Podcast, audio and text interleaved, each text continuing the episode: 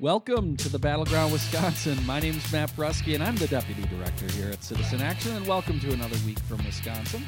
We have our full panel, which means Rebecca Lynch is with us from the Wisconsin Working Families. Rebecca, good to see you. Good to be here, Matt. And from the car, on the phone, Robert Kraig, Executive Director, as he is headed out to Joint Finance Committee today. Robert Kraig.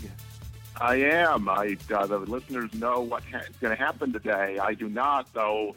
I think I bet my uh, my domicile that I know what the result is going to be because this is a fixed vote. But uh, I'm on my way to bear witness. Yes. So for our listeners, right? Obviously, uh, most of you will will be hearing this after the Joint Finance Committee vote, and we're going to talk more about it. Um, big vote today, uh, and then we're going to talk some more about a report we released on uh, opiates and the impact of not accepting the Medicaid money. Some new numbers on. Uh, the uninsured and how they're increasing here in America. We're also going to be joined by Sarah. What the Godlewski does the state treasurer do?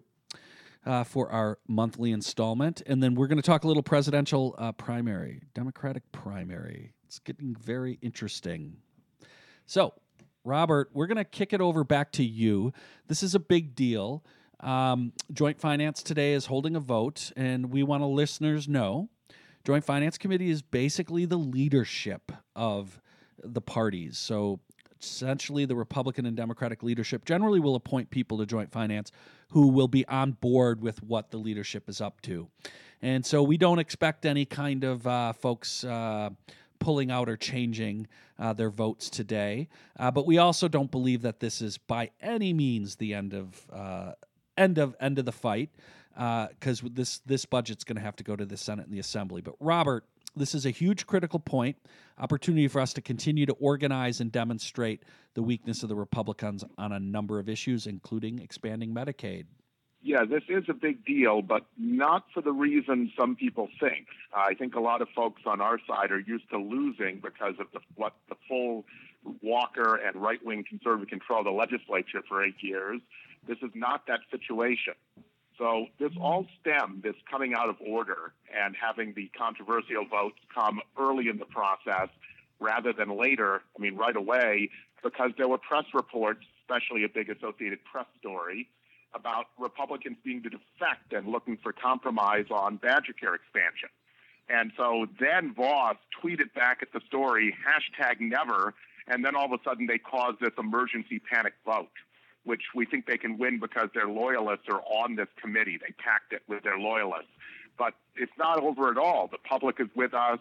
Uh, Tony Evers is standing strong. They can't have a budget without Governor Evers.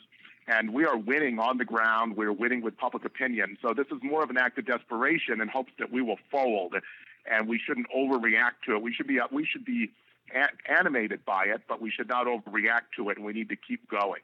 So, Robert, uh, that that is really helpful, and I think uh, one of the things I'd love to ask you and Matt about is what things look like after this joint finance committee vote. I mean, it seems like really interesting strategy to me from the top. If their members are being squeezed and they're reporting to leadership, hey, we're feeling a lot of pressure. We think we need to compromise a bit here. That they're forcing them into this box with this vote. That's going to make things, I think, even more tough. Um, but I wonder, like, if you could just like explain a little bit to listeners, you know, what do we do now? What's the game plan? What's the likelihood that we can, you know, influence the vote of some of these individual legislators? Um, and how, how does this look over the next few weeks? So this is both a hope that will fold and a hope that blowing the partisan dog whistle will uh, will basically reinforce their ranks. And so Luther Olsen on Joint Finance Committee was one of the people who's been, who was outspoken about needing to take the money they think, of course, that he'll vote with once commanded on a partisan vote that he won't vote against his own party. And so this is a way of trying to strengthen them. But they really are under tremendous public pressure.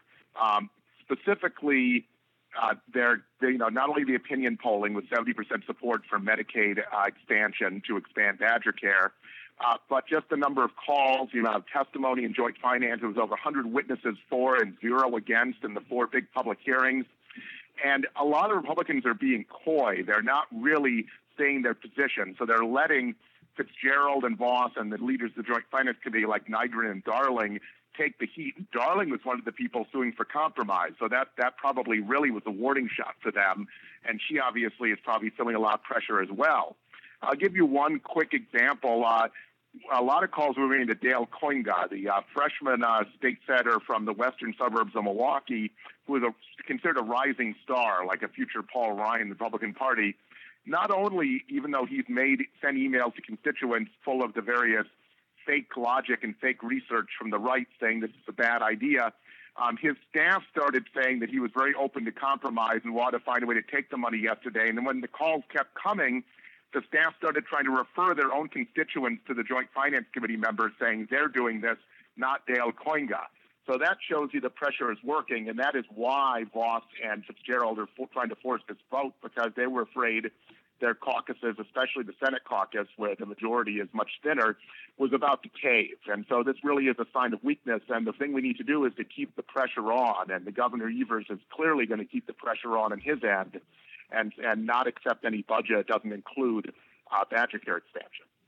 Yeah, I think that is such an extraordinary story that gives me a lot of hope in terms of you know the the power that we the people and constituents have in spite of the illegitimate legislator legislature created by gerrymandering in spite of all the money in politics that we can you know try our best to influence the outcome here. And something that you know because i always look at things from an electoral perspective that this is a two-step process that you know after today's vote at the joint finance committee we are to you know as constituents reach out to our legislators and demand they represent us. And we should do that i think whether they're republicans or democrats but make make sure that everyone knows where we are and that they have clarity in terms of what the fight is about. Um, but also, the importance is not just trying to get votes for the people's budget, the budget that we all voted for in November, but it's to make sure that our friends and neighbors are aware of who our legislators are and just how they're selling us out, if they are, um, so that this time next year we're able to have that conversation again, remind people that they know that um, when it comes time to go to the ballot box. And you know, to to Robert's point, you know the state senate there is a thinner majority for the republicans there i i also think that there is a lot of ground that we're going to make up in 2020 in the assembly and so every single call and every single facebook post and everything you do around this budget right now when it comes to republican legislators is going to have a huge impact not just on this budget but on next year's elections to, Let me uh, just add quickly that there's there's a recent experience that shows what Rebecca is saying is true. It was Trump Care, the attempt to repeal the Affordable Care Act, and we had no power in that process. And public opinion triumphed, and they tried anyway. And then healthcare was the top issue in the next election with a lot of work. But that's the setup. There's a setup between this and the election. And uh, you go ahead, Matt, but I have, I have a scoop about the process to give our listeners that hasn't been in the mainstream media yet. Yeah, I was just going to say, I think the pressure matters, and I want to thank all the, the, the listeners and our members who have been uh, doing a ton uh, not only before this past week when this was announced, but just in the past week alone, we've had over 100 members that we've been able to document that have called targeted state senators. We've done over 2,000, members have done over 2,000 texts to other members to encourage them to contact. We've been in a partnership with moveon.org where there have been over 100,000 texts in targeted districts that are encouraging people to contact their legislators.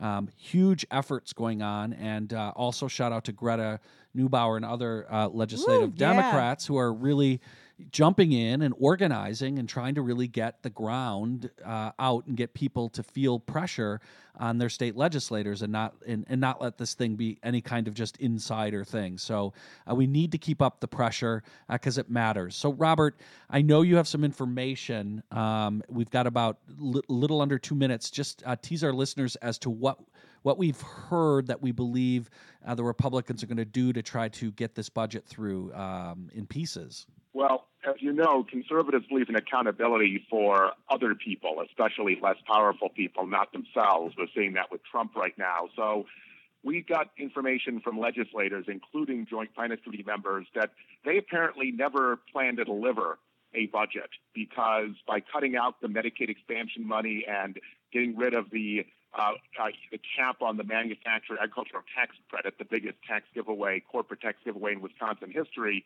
uh, they can't fund a real budget, so they plan to piecemeal little parts of it and never deliver a budget to Evers because they can't do a credible one that won't be highly unpopular. And so if they get away with that, that's just another step away from any accountability. They can't deliver a budget anyone could accept that uh, actually balances out and actually doesn't contain massive cuts to popular programs.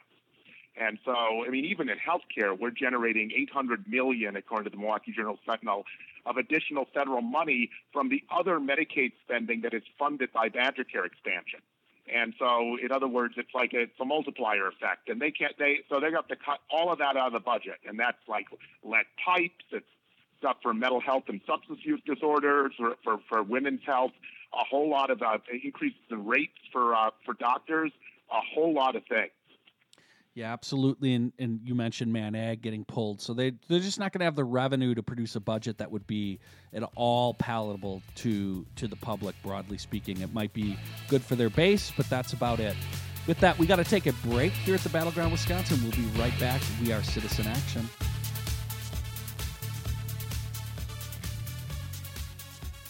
Welcome back to the Battleground Wisconsin. Again, we're Citizen Action. You can find us at citizenactionwi.org. Before we left, we were talking about the joint finance hearings. Robert laid out not only the pressure that is being applied on these Republicans and how this is really just the first opportunity uh, to take a swing at them, quite frankly.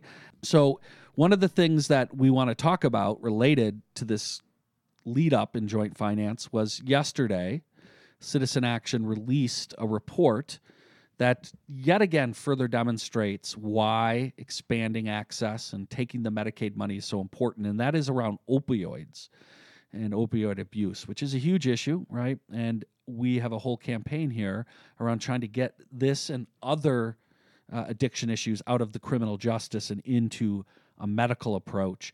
And obviously, getting folks treatment is critical. And, and Robert, study released, report we released yesterday showed that folks that are actually on Badger Care and have Medicaid, way, way, way more, 72 times more uh, access to the resources needed to actually get opioid treatments. Tell us more. So, this is a big deal, and uh, the report was done by our senior organizer, known to the listeners, Kevin Kane. Um, a great research design. Some real strong experts have told us that.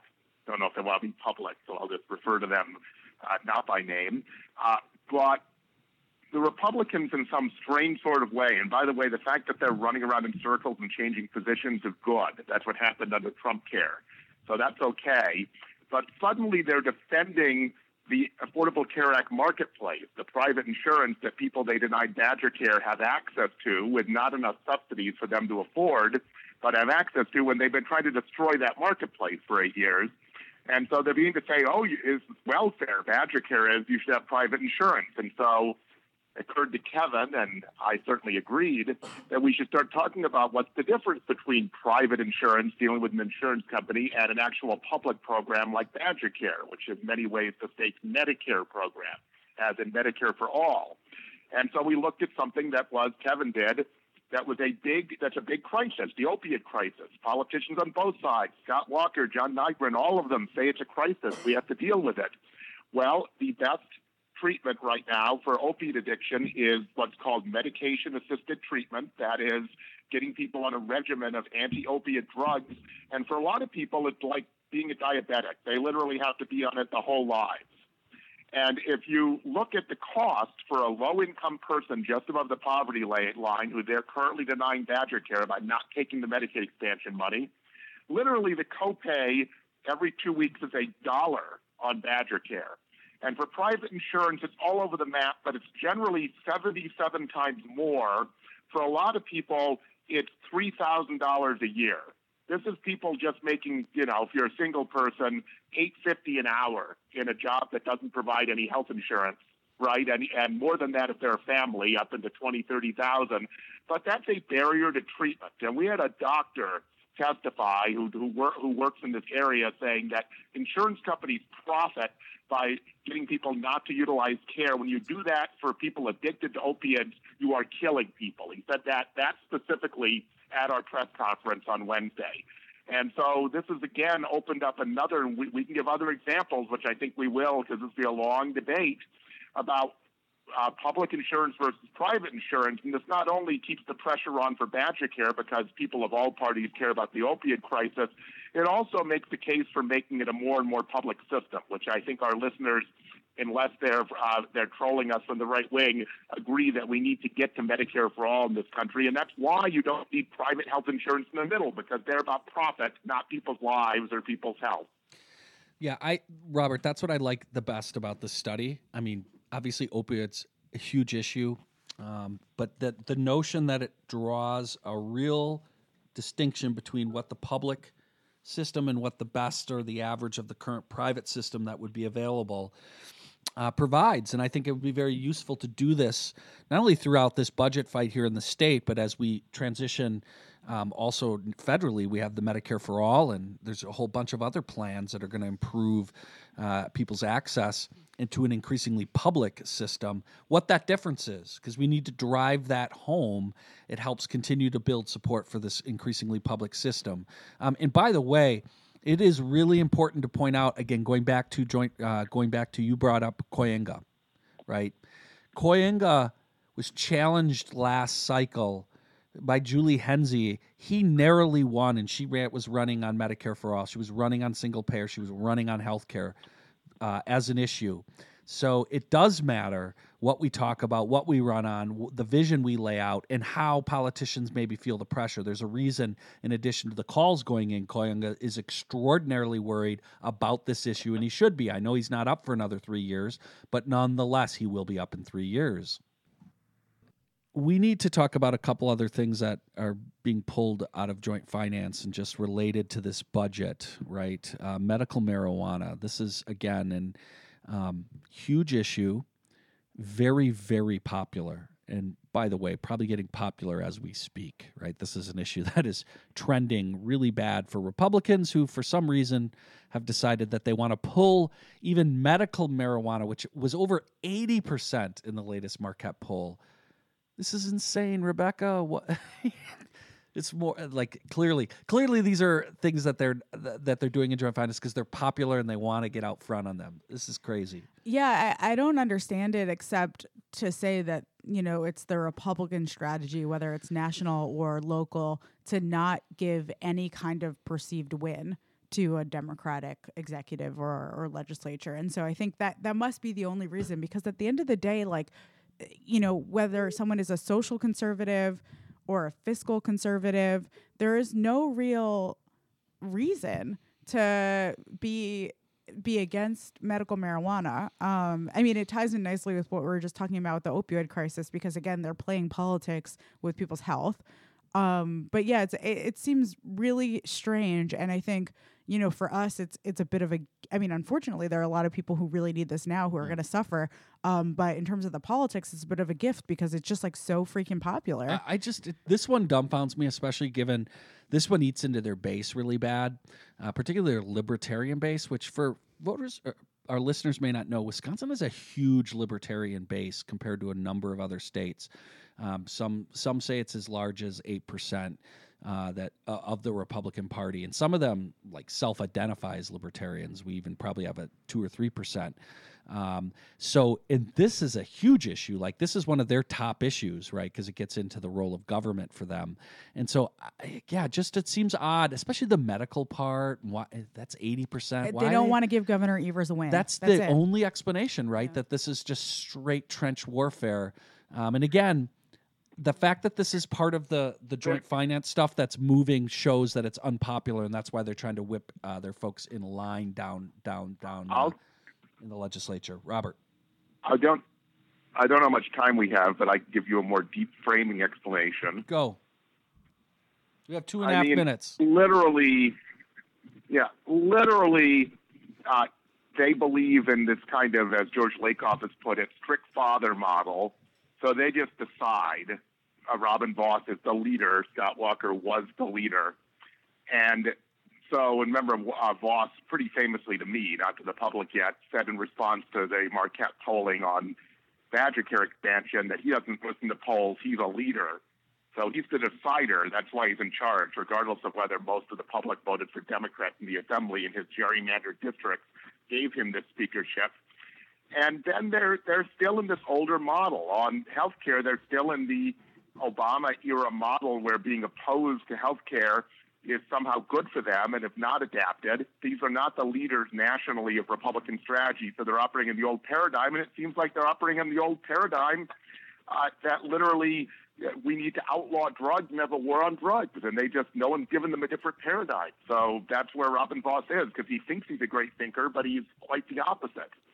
And so they, it's just like on Trump Care and repeal the Affordable Care Act they're just gonna they're like lemmings. They'll march over the cliff on this stuff and we have and we have to take advantage of that both in terms of winning actual victories for people but then punishing them in elections year to year yeah, I, I just want to touch on quickly before the segment ends. Um, another really important issue that's getting tied up in this partisan budget fight is the um, ability of people who live in this state but are not documented to get driver's licenses. And in between the last show and this one, a horrible story um, in Green Bay, a grandfather, a 12 year um, active member of his church, City of Hope.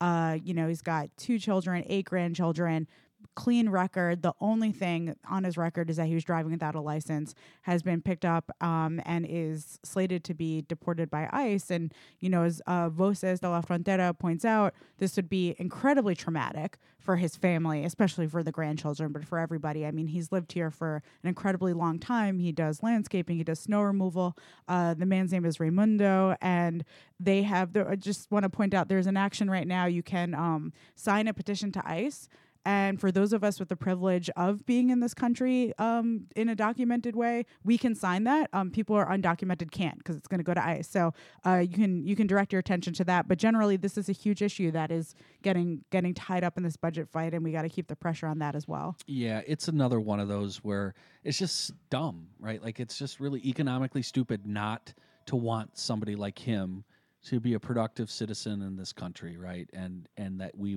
would you know do that is just it's just silly. All right, folks. So with that, we got to take a break. When we come back, we're going to have Sarah Godlewski for our favorite episode. What the Godlewski does the state treasurer do? You're listening to the Battleground Wisconsin with Citizen Action. Welcome back to the Battleground Wisconsin.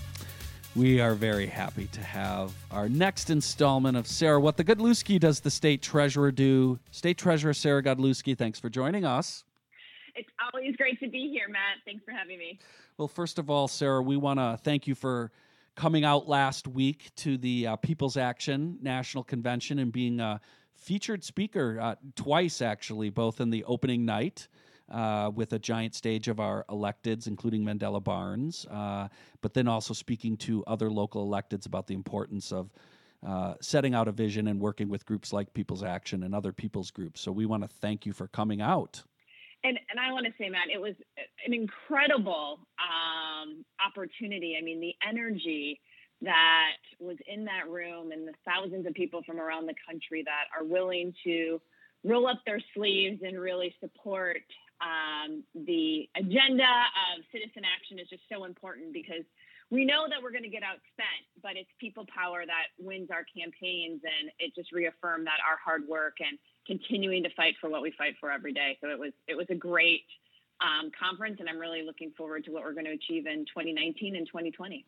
Yeah, one of the just one of the things that we really focus on at the convention and People's Action and us at Citizen Action are increasingly focusing on is how do we recruit ourselves to run for office and stop looking around for the quote perfect candidate and that the perfect candidate is us often. And a lot of our folks aren't often called upon and asked to lean into their leadership. And sarah that's one of the things that we were super excited about you is that like you never envisioned you were going to be an elected official, but you like you saw a serious problem around the office and leaned into your leadership and ran and didn't listen to anyone who might have been, well, that doesn't make any sense. Why you, right? Like, and just like why me? Because I, I have the passion to do this. And so thank you. And we really want to encourage other folks who are thinking about running for office. 2020 is just around the corner. Please reach out to us. We think it's really important for more folks to get in the game. So, with that, Sarah, we wanted to talk with you a little bit about um, the state budget. And you have been on our podcast talking about what you have in the budget to try to get funded. So, you have, I think, new information for us about that, especially with joint finance. Yeah, I, will tell you, Matt. I mean, this whole budget process and what the Republican leadership has been doing to really stifle, I think, what people have voted for is just mind boggling. Um, uh, the Joint Finance Committee is actually hearing today um, their first round of kind of budget. And the first motion in this first hearing, they are literally removing a couple of core things from the budget without even consideration. Um, and one of those things is actually my entire budget. So we, um, we, we aren't even really given a chance to talk to the Joint Finance Committee. Now, luckily, we know in a democracy uh, we can make motions on the floor and we can still fight for this to the bitter end, which is exactly what we're doing. But just the fact that without even having any sort of debate or discussion, it is the first motion that they are making at their Joint Finance Committee to remove our entire budget, regardless of the 62% of Wisconsinites that voted to keep it. I think is just really telling that they don't care what the people of Wisconsin want. That is astounding. Hey, Sarah, it's Rebecca Lynch with the Working Families Party. I had no idea. I am horrified. And, you know, I, I appreciate that you uh, referenced the results of the referendum just now. I mean, yet again, this is unbelievable. Yet again, we see Republican leadership in Madison spitting in the eye of every Wisconsin voter. I mean, we we've been saying that all along in terms of how they're responding to this budget because when folks voted for Tony Evers and Mandela Barnes, they voted for this budget, right? They voted for the things that they ran on, but they also voted to save your entire office and then elected you to that office. I can't believe it. I mean, what an three, three staff. Well, that's that's steep. I mean, geez, you were asking so much, right? Like it wasn't even to get back to where the office should be. It was just to like try to get the thing moving again, functioning. Right, and and let's just even lay it out. I mean some Republicans have said to me, you know, I have really worked hard to reach across the aisle. I have now met with almost 50 legislators to talk about the importance of transparency and accountability and, and what this office should be doing for Wisconsinites. And one of the things that they will say to me is, you know, Sarah, we don't want to use tax dollars for big government. But what is so fascinating and what's so misled in that comment is that my office doesn't run on tax dollars at all. We have over 40,000 or 40 million dollars in our checking account that we have earned through the programs that we run. And all we are asking is to use less than $200,000 of that per year to have three people in our office because we are a statewide constitutional office that have core responsibilities. And so it's just literally saying, can I just use my checking account to do some basic operations? I mean, this isn't tax dollars. This is just access to our own checking account. Yeah, and for folks who don't remember, um, I believe the last time you were on, sir, we talked about a couple of key things you want to do, and without without any real resources, it makes it very hard to take on and run a task force on looking at student loan debt, right? How do we tackle this? How do we create potentially a state financing system for people to have safe retirement, which are two core things that you have talked about. This is the kind of things that if we don't sort of also staff up your office, it makes it harder to do. But these are really important things. We also know these are things the public wants. So, yet again, we're seeing that rejected. Um, so, Sarah, tell our listeners what they ought to be doing if uh, if they want to help out. How how can they help out in this fight? And and knowing that this is this is going to be a longer term fight. JFC is just the first stop, and it's their stop of really showing, quite frankly, the stuff that they're concerned about in their votes. Yeah, and I just even want to point something out, Matt, if I can. I mean, we've been in office now for a little over 100 days. And within those 100 days, I mean, we've already found cost savings for over between two hundred to three hundred thousand dollars. So I would argue within the first hundred days of our office, we've already paid for ourselves for what we're asking for. And so again, I don't think what we are doing is anything ridiculous, and it's just all a political play on stifling transparency and accountability, which is not what Republicans want. So to, to your point, Matt, um, we know that it's people power once again that's gonna that save the office and that will make sure we get the funding that we deserve. Um, what we are encouraging people to do is to call their legislators or to call members of the Joint Finance Committee. Um, there's literally a 1 800 number, and I can share it with everybody. Um, it's 1 800 362 9472. Again, that's 1 800 362 9472. And we're encouraging people to um, call and say that they believe the office should be funded as requested by the governor. Um, and so that is three positions to use our checking account to do that. Uh, so, Treasurer Godlewski, I know this is the crisis of the moment, and crisis it truly is for you being able to do almost anything. Um, but I also want to take advantage of this segment. You know, you're on once a month to just check in. I hadn't done the math and realized that you've you've just accomplished a tremendous feat, which is your first hundred days. Um, so that that's really extraordinary. And I wonder, you know, for folks who are, um, you know, want to keep up with what you're doing and want to be supportive of it uh, moving forward, obviously they should call 1 800 362 9472 to save the office.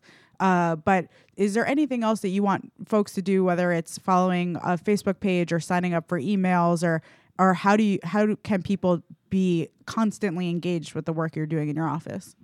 Right. No, that's a great question. Uh, well, for starters, I mean, we are so glad we can always be on Battleground Wisconsin and being active with working families and citizen action. But um, we people can follow us at both uh, Sarah for Wisconsin and also the Wisconsin State Treasurer. We're there both on Facebook as well as on Twitter. Um, and we are currently working on, and they can sign up for emails on both of those sites. Um, we plan on sending out a quarterly newsletter soon.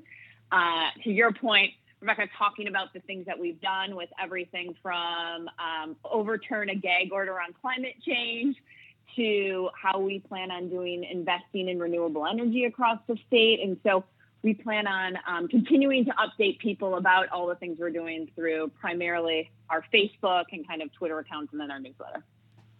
Well, we're going to declare that you've accomplished more in your first hundred days than this legislature has accomplished uh, in the last hundred years. No, um, so Sarah, we want to we want to thank you again for coming out to our convention and for coming on the podcast uh, monthly. We really appreciate it and look forward to continuing this fight to get your office up and running and fully funded.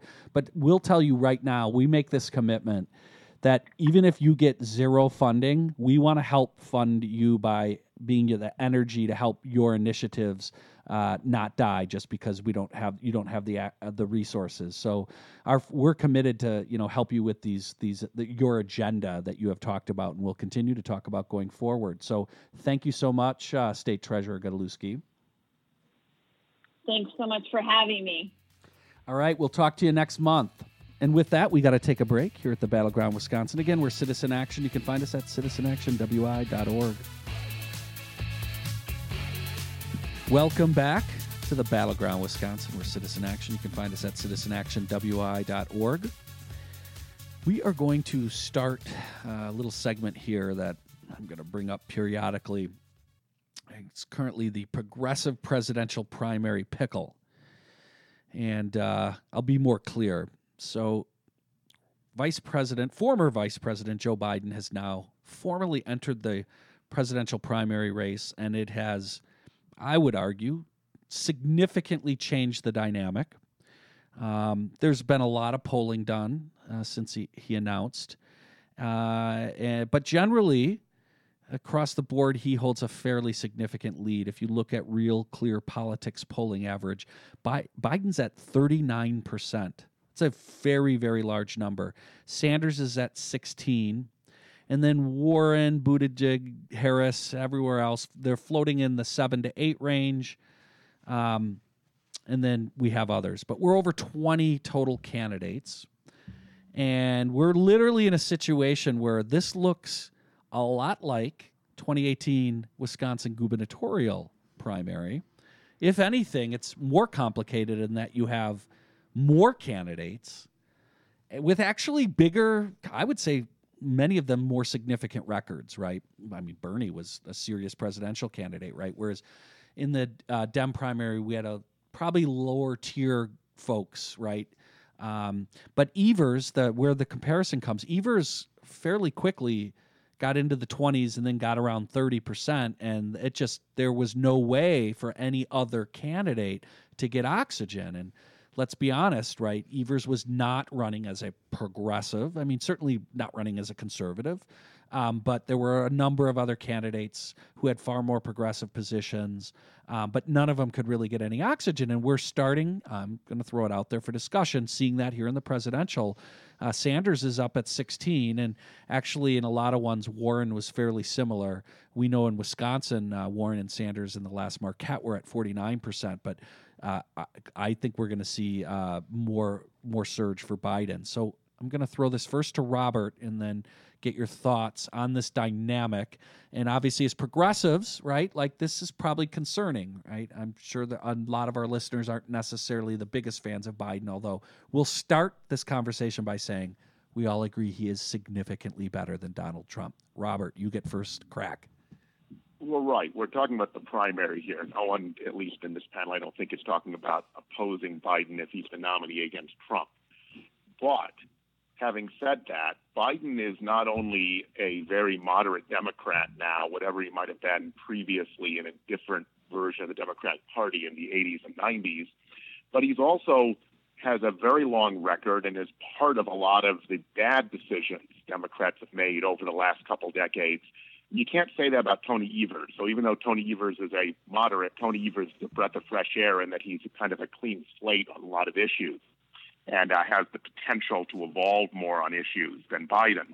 And Biden really hasn't authentically apologized for things like the crime bill or the Anita Hill hearing or all the bad trade votes he took, for example, um, or his uh, or a lot of his other neoliberal economic policies. Um, he said he made some mistakes, but that's not uh, what I, we're talking about here. What is he going to do that's different? And I do think we need to, not right now, it's not an emergency in May of 2019, but by the end of this year, consolidate around one progressive candidate because this is still our best chance, maybe in American history, to have an actual bona fide movement progressive be president.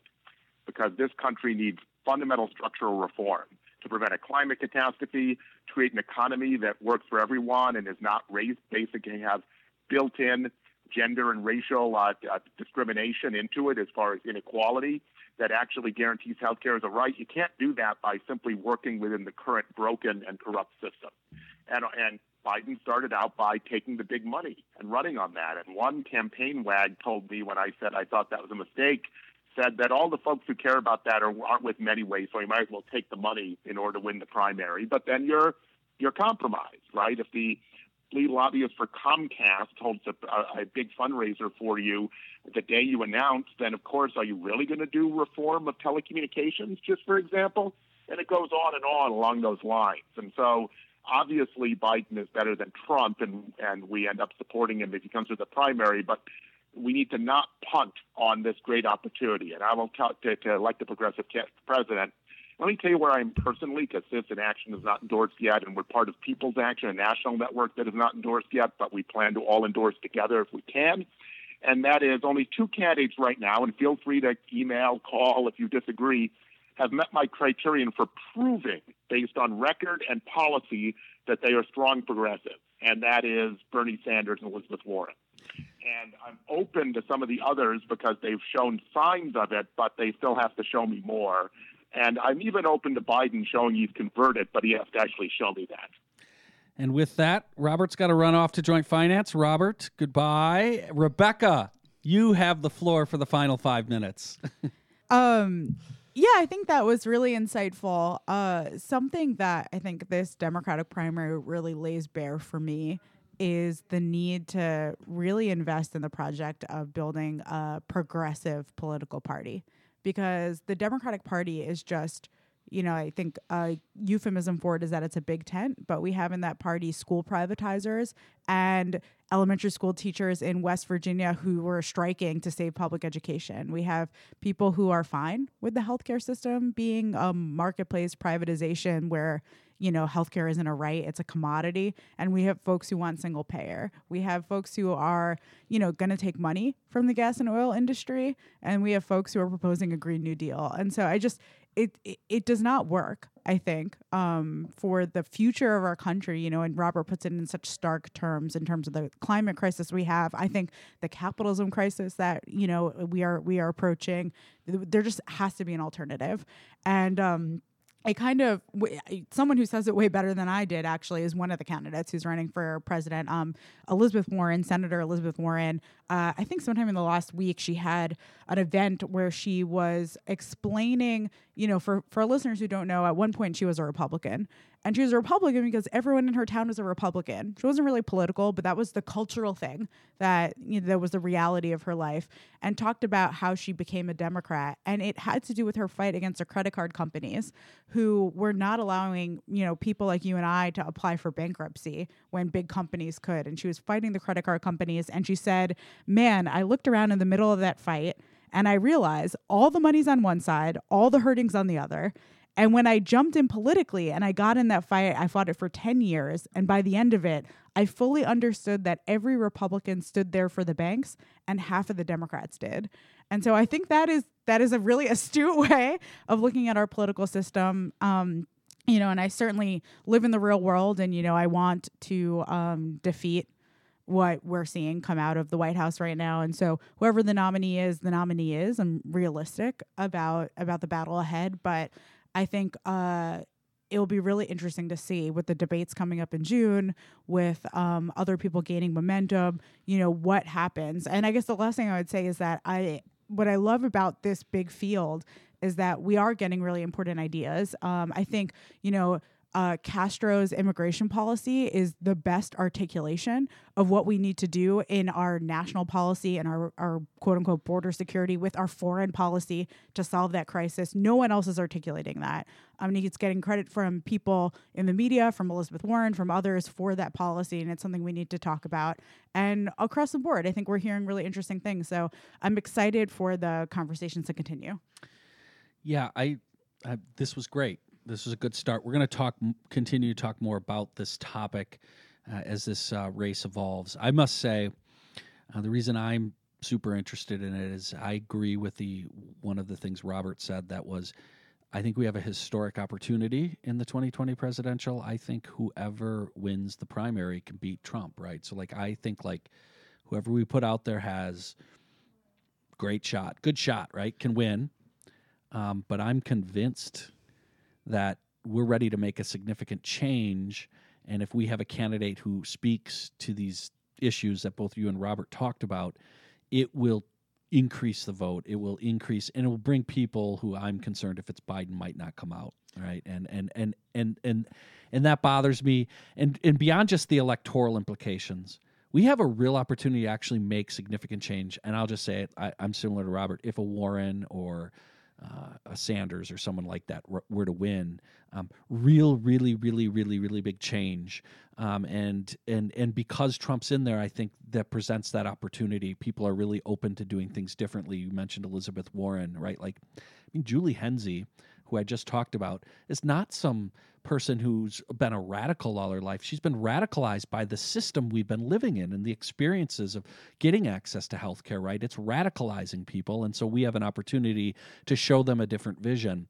And so I am deeply concerned, actually, what I see. I, I see a, a problem where there's just too many people. And short of a lot of folks dropping out, I'm not exactly sure how anyone gets oxygen to take on uh, Biden, short of him, you know, really damaging or imploding or starting to do self damage. So, but the issues are what making this interesting to people. So if we stay focused on that, this can stay fluid and uh, stay focused on uh, changing that debate. So can I make yeah, a super quick plug? If you ha- if yep. you haven't voted um, in the National Working Families kind of you know sh- I don't know like poll of member poll of where you're at. It's ranked choice, and I really encourage folks to do that because it's something that we're looking at on a week by week basis to see where our members are. Excellent. So send us a link and we'll make sure we put that on. We got to wrap this uh, show up. Of course, want to thank Sarah Godlewski for joining us this week.